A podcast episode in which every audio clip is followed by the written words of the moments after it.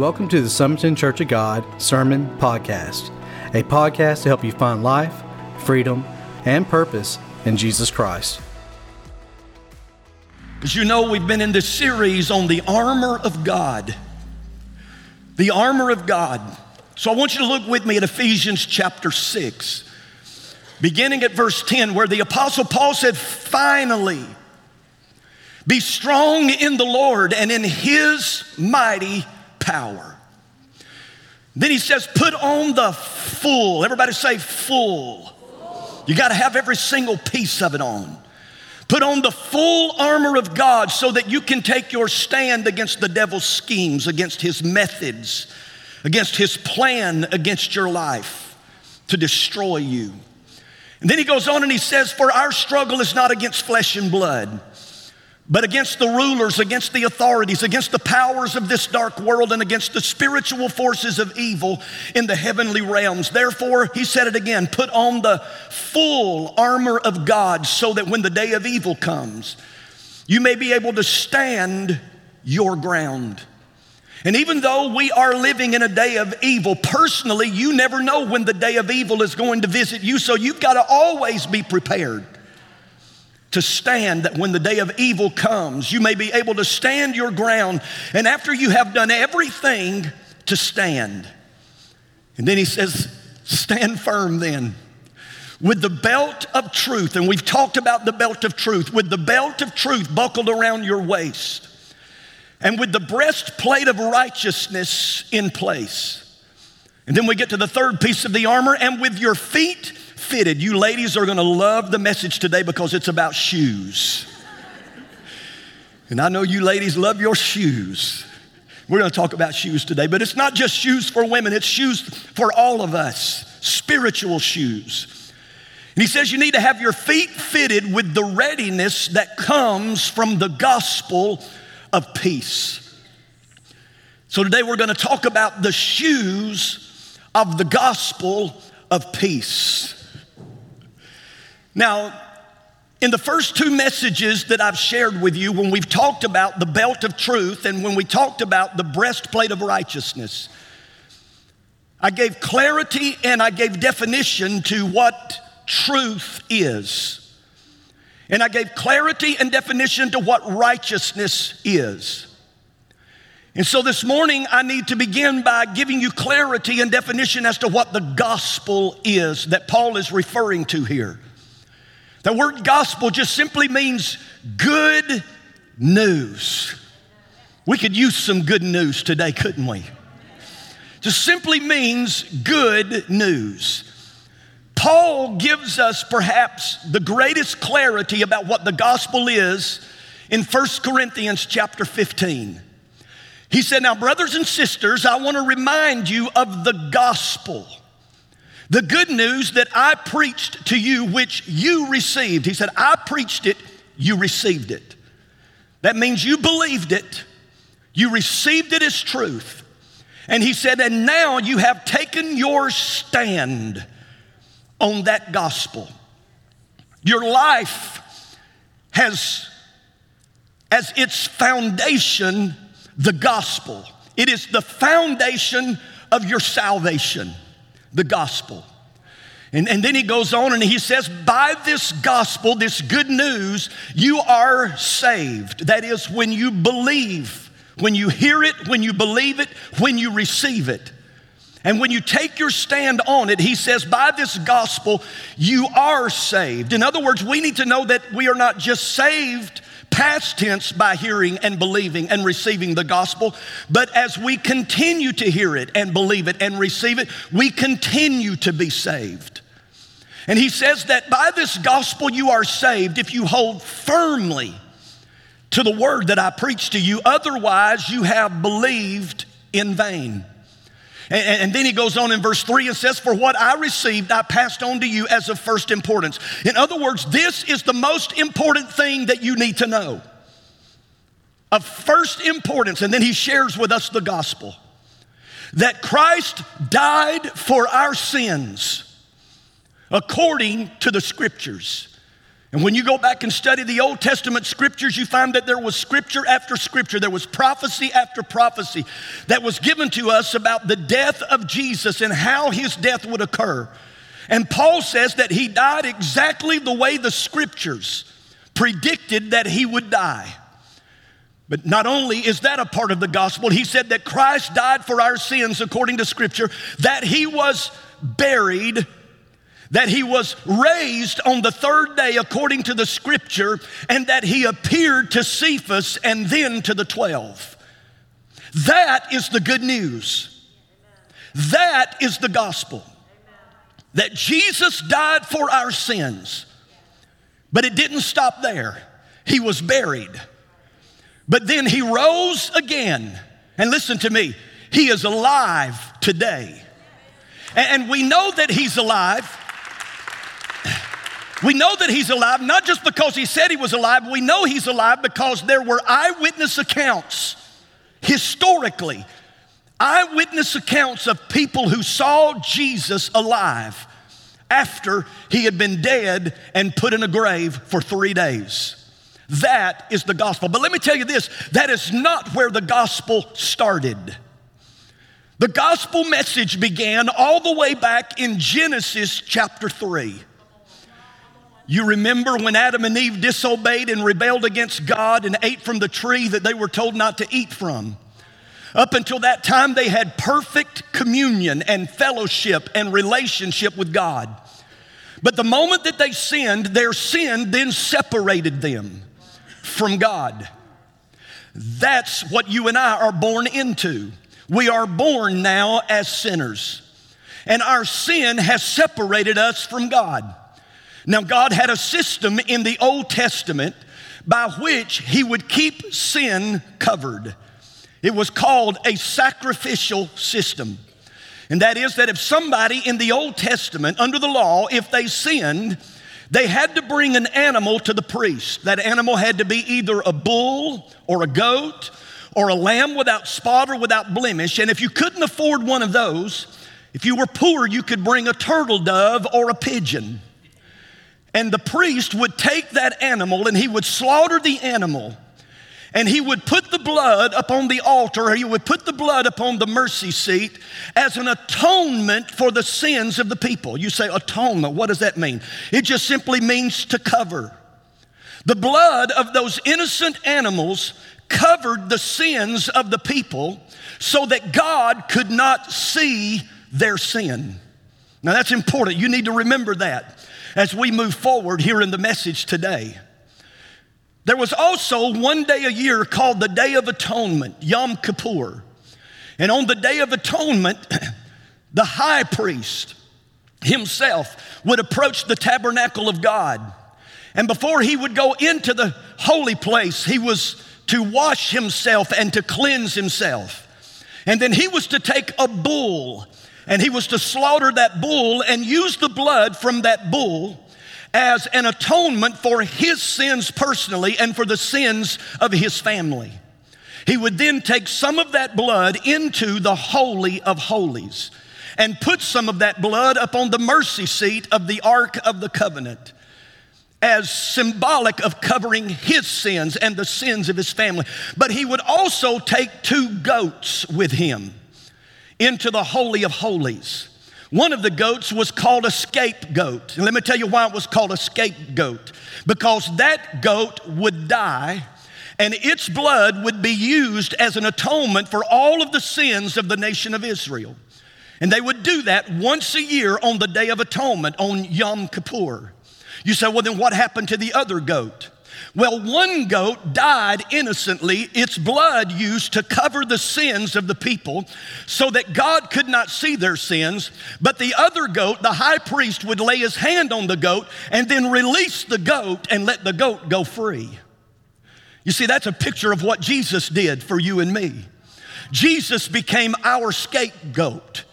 Jesus died in our place even though he was without sin and had no sin whatsoever, Jesus became the scapegoat so that you and I could be free.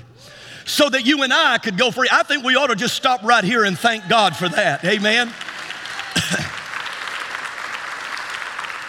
But, but that, that was only a temporary system. It could not completely do away with sin until Jesus came. And when John looked up and saw Jesus on the day that he was baptizing, he saw Jesus and he said, Behold the Lamb of God who takes away the sins of the world. Notice not who covers the sins of the world, but the Lamb of God who takes away the sins of the world. You see, Jesus became our sacrificial lamb. Jesus went to the cross and died for your sins and for my sins. But it didn't end at the cross. You need to know that. The gospel message does not end at the cross. The Bible says that he was buried and he rose again and he is alive today. You say, well, why does that have to be a part of the gospel message? Because 1 Corinthians chapter 15 tells us that Jesus removed the, the sting of sin. What was the sting of sin? The sting of sin was death. So Jesus didn't just do away with sin once and for all, He also got rid of the sting of sin, which is death. That's why in John chapter 11, He said, I am the resurrection and I am the life. And whoever believes on me, even though they die, yet shall they live. Because you see, the Bible said that the wages of sin is death. But what did Jesus do? Jesus came along and He made a way where there was no way, and He took the stinger out of sin, which is death, so that now you and I will not die, but our sins have been covered, our sins have been washed away by the blood of Jesus Christ. Amen. And even though we may die a physical death, one day when the trumpet sounds, the Bible says the dead in Christ are going to rise first, but we which are alive and remain, we're going to be caught up together to meet them in the air and so shall we ever be with the Lord. One day, He's going to resurrect that old body that went into the ground, but the body that went in the ground is not the body that's going to come out of the ground. Somebody help me preach here this morning. Hallelujah.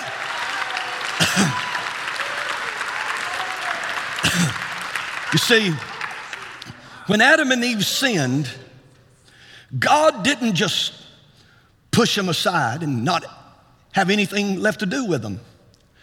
God continued to do what He had always done. He came down into the garden to have a conversation, to have fellowship with Adam and Eve. And when He got there, of course, they're hiding from him because now they've sinned. Their eyes have been opened. They noticed that they're naked. Now they're feeling things they've never felt before things like shame and guilt. And God knows what's happened. And so, what does God do? God kills an animal because Hebrews chapter 10 tells us that without the shedding of blood, there is no remission of sins.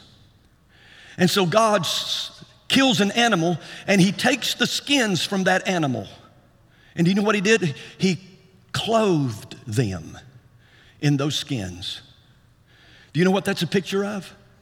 That when you and I come to Christ and we put our trust and our faith in what He did at the cross and through the resurrection, when we decide to receive that personally for ourselves, the Bible says that God does what? He clothes us in Christ. And in a nutshell, that's the gospel. I believe that the gospel is summed up pretty well in John 3:16. For God so loved the world that he gave his only begotten son that whosoever believes in him will not perish now but have everlasting life. Notice, notice now what he says in Colossians chapter 1. He said, and, and, and this is what you and I were before we were saved he said, We were his enemies. Now, now, notice what it doesn't say. It doesn't say God was our enemy, it says we were God's enemy. And he tells us why. He said that we were separated from him by our evil thoughts and our actions because that's what sin does. It separates us from God. And as I just said, that was all of us, from the moment that we were born, our sin had separated us from God. And so, what did we need? We needed to be reconciled to God. But how is that going to happen? He tells us yet now, He has reconciled you and I to Himself through the death of Christ in His physical body. And as a result, look at this, He has brought you into His own presence. Oh, I love this. And you are holy and blameless as you stand before Him without fault. Not holy and blameless before Him because of who you are, but holy and blameless because of who you're in. You are in Christ Jesus. I, I love again what He said in Hebrews. And, and, and, and this may test somebody's theology here this morning. But in Hebrews, here's what God said He said that God, through one sacrifice. Aren't you glad that we don't have to still bring animals every time we sin? And offer a blood sacrifice every time we sin. Because what the blood of bulls and goats could not do, the blood of Jesus did. but the writer of Hebrews said that God, through one sacrifice, did what? Made you and I perfect forever. You say, well, how can that be? Because I'm not perfect. Yes, you are. Positionally, you are perfect because positionally you are in Christ who is perfect. But notice it says this don't stop there. It says that God, through just one sacrifice, made us perfect forever, those who are being made holy. We are perfect positionally, but we're still trying to get it together practically, aren't we? But he has made us perfect forever through one sacrifice, those who are being made holy. Now that's important when it comes to the shoes of the gospel. Because he said it this way He said, He has brought you into His own presence. You are holy and blameless as you stand before Him without a single fault. But He said, You've got to continue to believe this truth and stand what? Firmly in it. And he said, Whatever you do, don't drift away from the assurance you received when you heard the good news. In other words, you've now heard the gospel. And the gospel is all about God's love, the gospel is all about God's grace. For by grace are you and I saved through faith, that not of ourselves. It is the gift of God, not of works, so that no man can boast. We are not saved by our works. We do not get to heaven by our works. There's only one way we get to heaven, and that's through a relationship with Jesus. But as I'm going to preach to you here in just a minute, because some folks want to just stay in the grace boat. Your works don't get you to heaven, but once you get saved, God expects you to do something. And God expects you to be somebody. And who He expects you to be is holy, and what He expects you to live is a holy life. Amen. I'll talk about more than that in just a minute. But notice what he says. He said, This gospel that you've heard, you've continued to believe, stand firmly in it. Don't drift away from it. The reason why Paul is telling them this is because he knows that somebody's going to come along and try to pervert the gospel. That's why he says this in Galatians. He said, I am astonished, I'm shocked, I'm appalled that you are so quickly deserting, leaving one for another. That you're, so quickly deserting the one God who called you to live in what? In the grace of Christ. But now, what are you doing? You're deserting that and you're turning to a different gospel. What kind of a gospel? That you're saved by your works, that you can get to heaven by your works. What kind of a different gospel? Oh, Jesus is not the only way to the Father. There's many ways to God. People who come along and pervert the gospel. And Paul is saying, I'm astonished that so many of you have, have have so quickly deserted the gospel of grace, and now you're, you're turning to a completely different gospel, which is really, he said, no gospel at all. Now, gentlemen, we can really identify with this. Because what they were preaching was that in order to get to heaven, in order to have a relationship with God, everybody, all you mean we had you have to be circumcised. That's not good news. That is really no gospel at all. Come on, brothers, say amen. And he said, evidently, some people are throwing you into confusion and they're perverting the gospel of Christ. But notice what he said. Even if an angel from heaven should preach a gospel other than the one we preach to you, let them be under God's curse.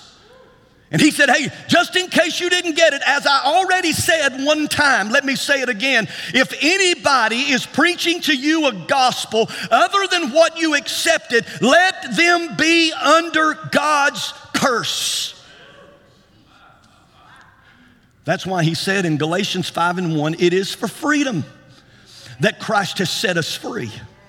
Stand, stand firm then and do not let yourselves be burdened again by a yoke of slavery or a yoke of bondage. Don't go back into that gospel that says that you are only saved by your works or you're saved by your works plus Christ. No, it ain't even your works plus Christ. It is Christ alone, alone that you and I have any hope whatsoever of being saved. So, why is that important? Well, I began to think about shoes and the purpose of shoes because he calls this gospel shoes. And I began to think about, and there, there's a lot of different purposes for shoes. You know, shoes are for comfort. However, some of these shoes I see some of you ladies wear, I don't know how that can be comfortable. Sometimes I think you just bear it. They're for, they're for comfort. There, there's, there's a number of different uses and purposes for shoes. And I don't have time to talk about all of them today, but let me just really quickly give you three. Number one, shoes provide balance.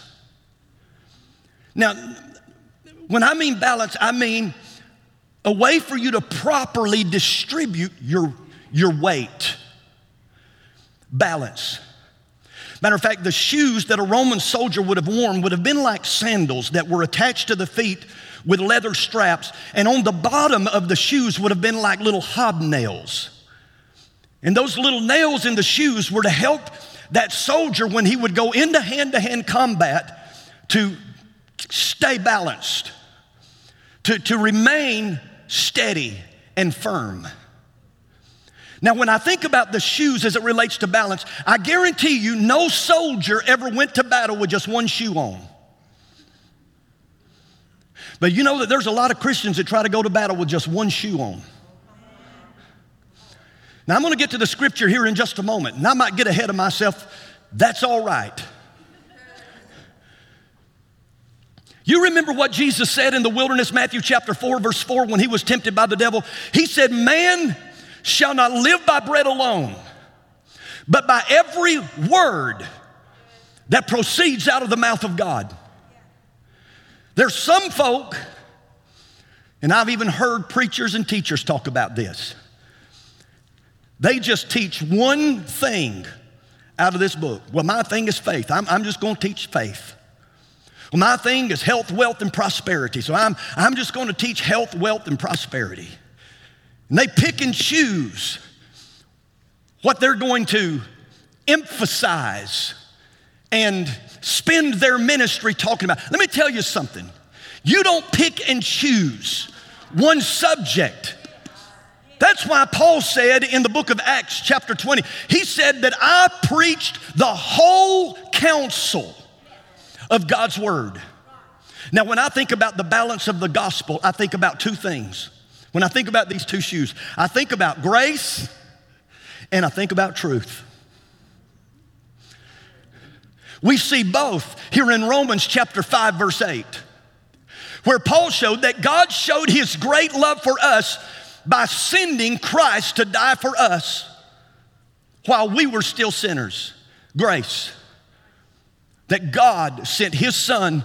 He loved us so much that God sent his son who demonstrated his love for us, that he gave his life for us. Grace, truth.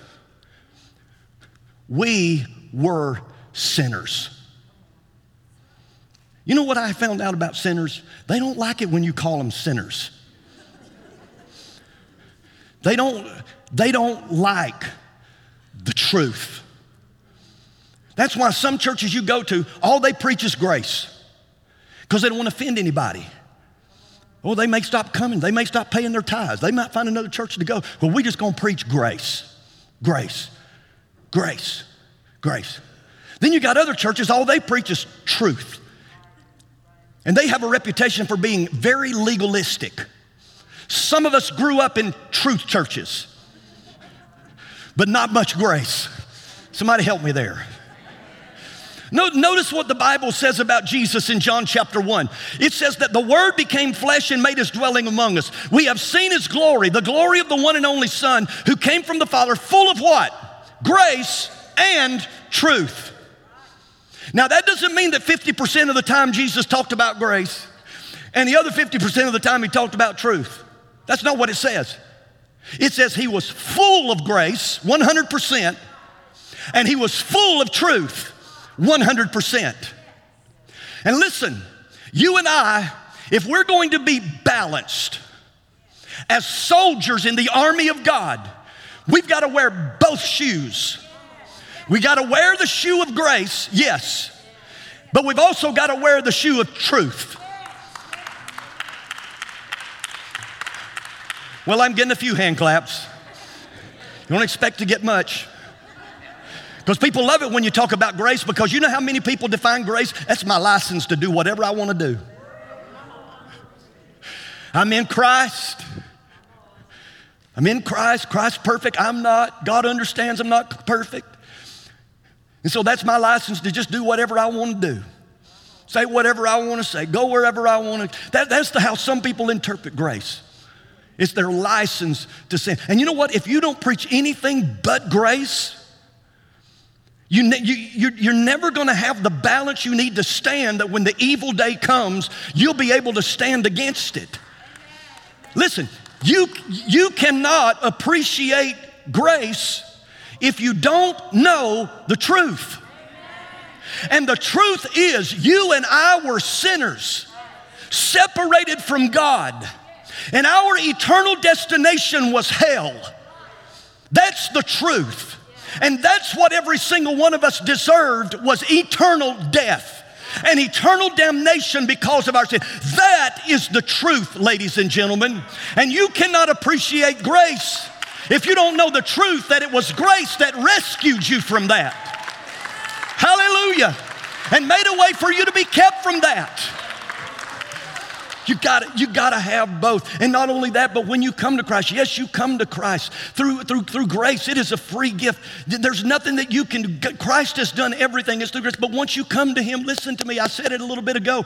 Once you come to him, God expects a certain standard. God expects a certain lifestyle. God God expects you to be a, a certain kind of a person, a holy person, living a holy life. That's why I'm so constantly talking about be like light and shine bright. Be salt and make things better.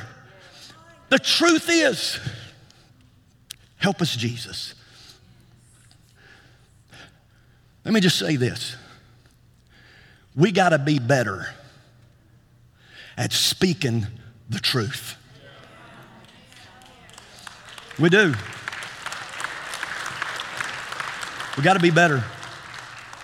When somebody who, who, who is a follower of Christ, claiming to be a follower of Christ, and, and yet their lifestyle does not match up, their practice does not ma- match up with their position. Let me tell you something we are not doing anybody justice by tolerating it.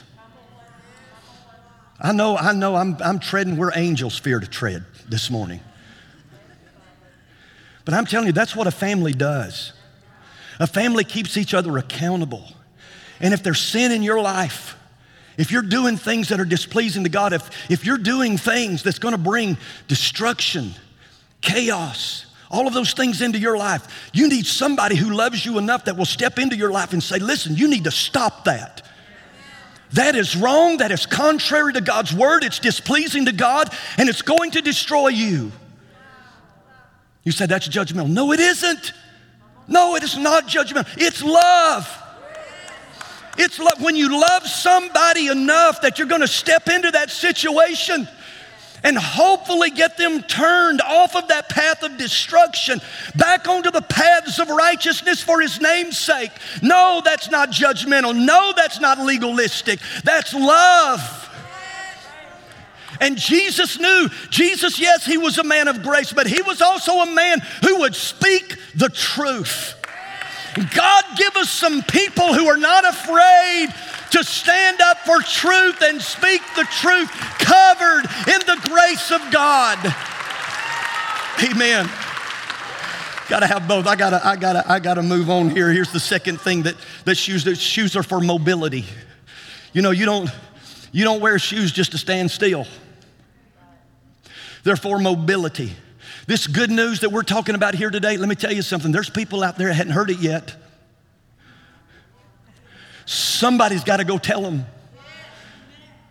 Isaiah 52 and 7 How beautiful on the mountains are the feet of those who bring good news, who proclaim peace, who bring good tidings, who proclaim salvation, who say to Zion, Your God reigns. God wants you to, God wants to use your feet to spread the good news. Now, notice what Paul said in Romans chapter 10.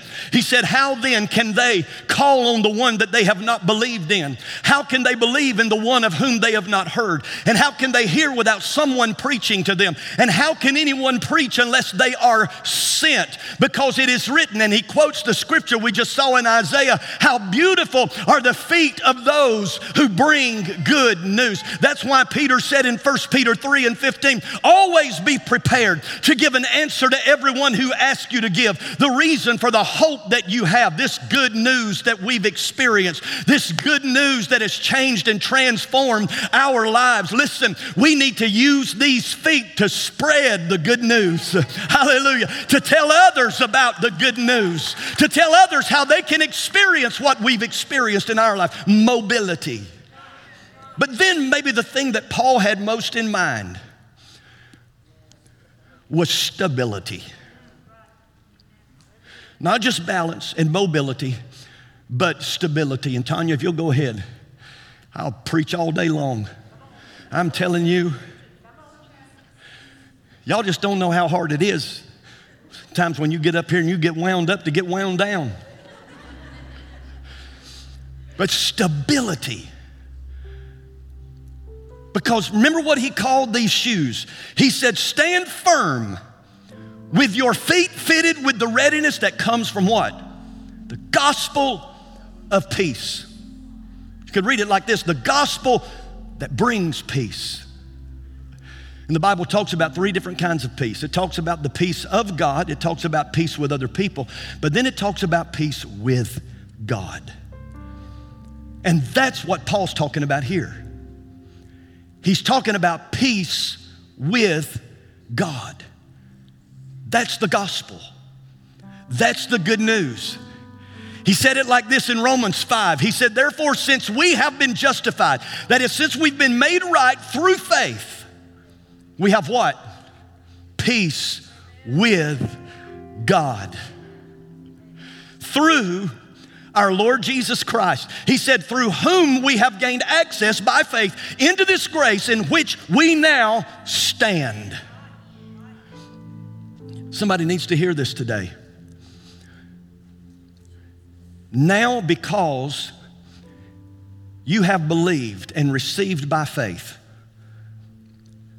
what Christ Jesus did at the cross and through the resurrection now that you are what we would call saved or born again, here's what you need to know you are no longer God's enemy. Somebody needs to hear that. You are no longer God's enemy. You know what He calls you?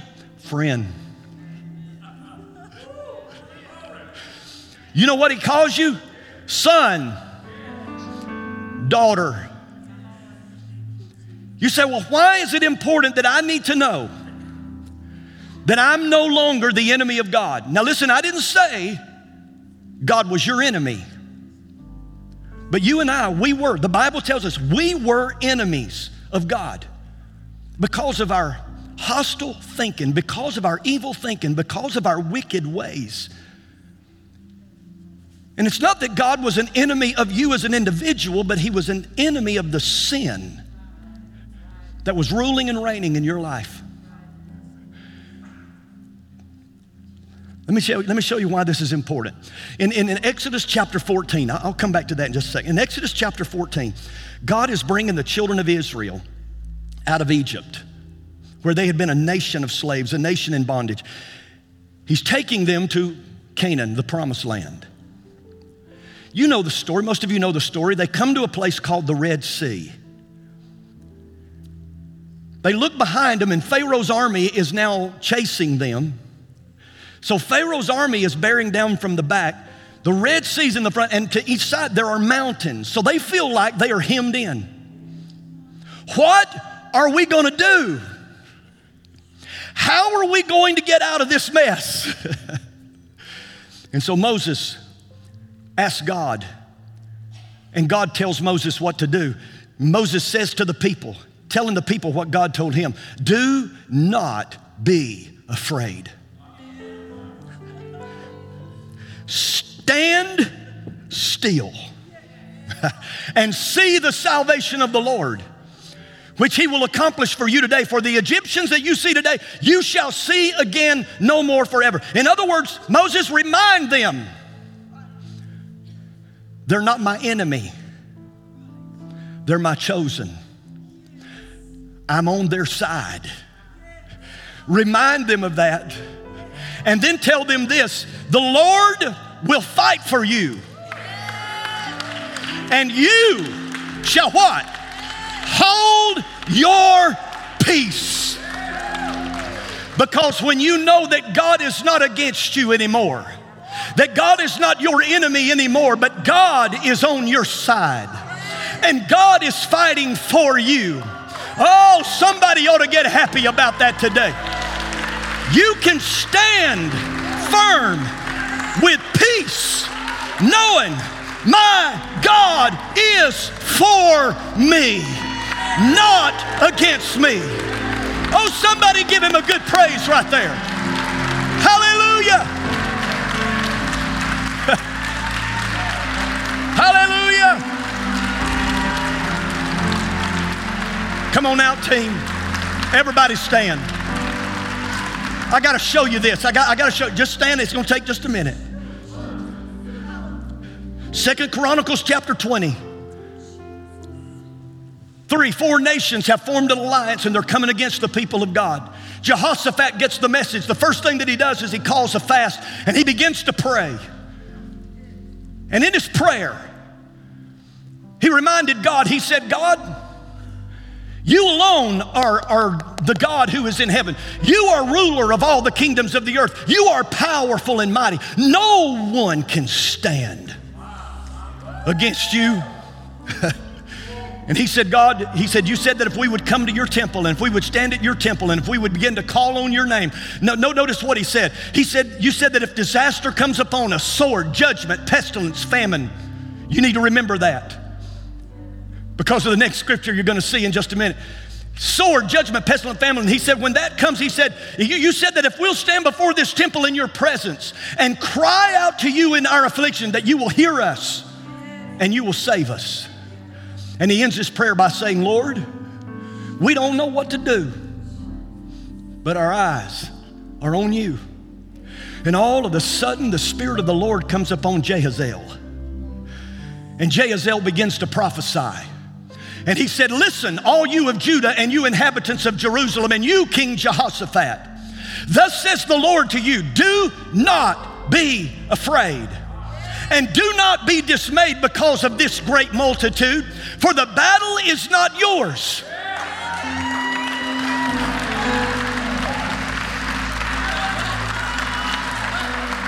Because God is on your side. You're not going to need to fight in this battle. Position yourselves. Stand still and see the salvation of the Lord who is with you, O Judah and Jerusalem. Do not fear or be dismayed. Tomorrow go out against them, for the Lord is on your side, for the Lord is with you. Hey, hallelujah. I got to show you, I got to show you, I got to show you. Romans 8 28. Here's what Paul said. This is his way of saying what we just read. And we know that all things, everybody say things. We're going to find out what kind of things he's talking about. And we know that all things work together for good to those who love God, to those who are on God's side. Listen, we need to stop asking God, Are you on our side? That's not what it's about. Are you on His side? Are you on His side? I'm, I'm on His side. That's why Peter, when they came to arrest Jesus, and those soldiers that were about to arrest Jesus, when they said, Are you who we've been told you are? Jesus, the Son of God. And here's what Jesus said I am He. And do you know what those 600 soldiers did? Poof, fell slap back on their backs. Don't tell me there ain't no such thing as falling out under the power of the Holy Ghost. Because, man, they fell out on their back. And Peter, when he saw how much power Jesus had, that just by saying, I am He, that all those soldiers hit the ground, he said, Man, I'm ready to fight. I'm ready to fight. I ain't afraid of them because, hey, did you just see what happened? He said, We know that all things work together for good to those who love God, to those who are the called according to his purpose. And then he says this What then shall we say to these things? We're going to find out what those things are in a moment, but he tells us what we are to say to those things. Look, if God be for us, who can be against us? If God is on our side, or if we're on his side, who can be against us? And then he tells us what those things are. What shall separate us from the love of Christ? Notice it sounds a lot like Jehoshaphat tribulation, distress, persecution, famine, nakedness, peril, or sword. Those are the things that we're to talk to. And then he goes on and he says this in verse 37 Yet in all these things, all those things, tribulation, distress, persecution, famine, nakedness, peril, or sword in all those things, we are more than conquerors. Woo! Through Him who loved us. Oh, aren't you thankful that God is on our side? Aren't you thankful that we're no longer the enemies of God? But the gospel, the good news tells us that we've now been reconciled to God through Jesus Christ, and we are no longer His enemies. We are His friends. We are His sons. We are His daughters. We have peace with God, and in that peace you can stand no matter what comes against you, knowing that God is fighting for you. Oh, hallelujah! Hallelujah! Come on. Let's give him some praise in the house. Hallelujah. Hallelujah. That's about the best pair of shoes I ever had. Wouldn't you agree? Well, I hope that you were blessed and inspired by today's message. We here at Summerton Church of God believe that God is a God who still does miracles, and we're seeing it on a weekly basis. People's lives being transformed by the power of God being saved, healed, and delivered for the glory of God. And we want you to experience for yourself. So why don't you come and be our guest one Sunday here at Summerton Church of God? I look forward to personally meeting you.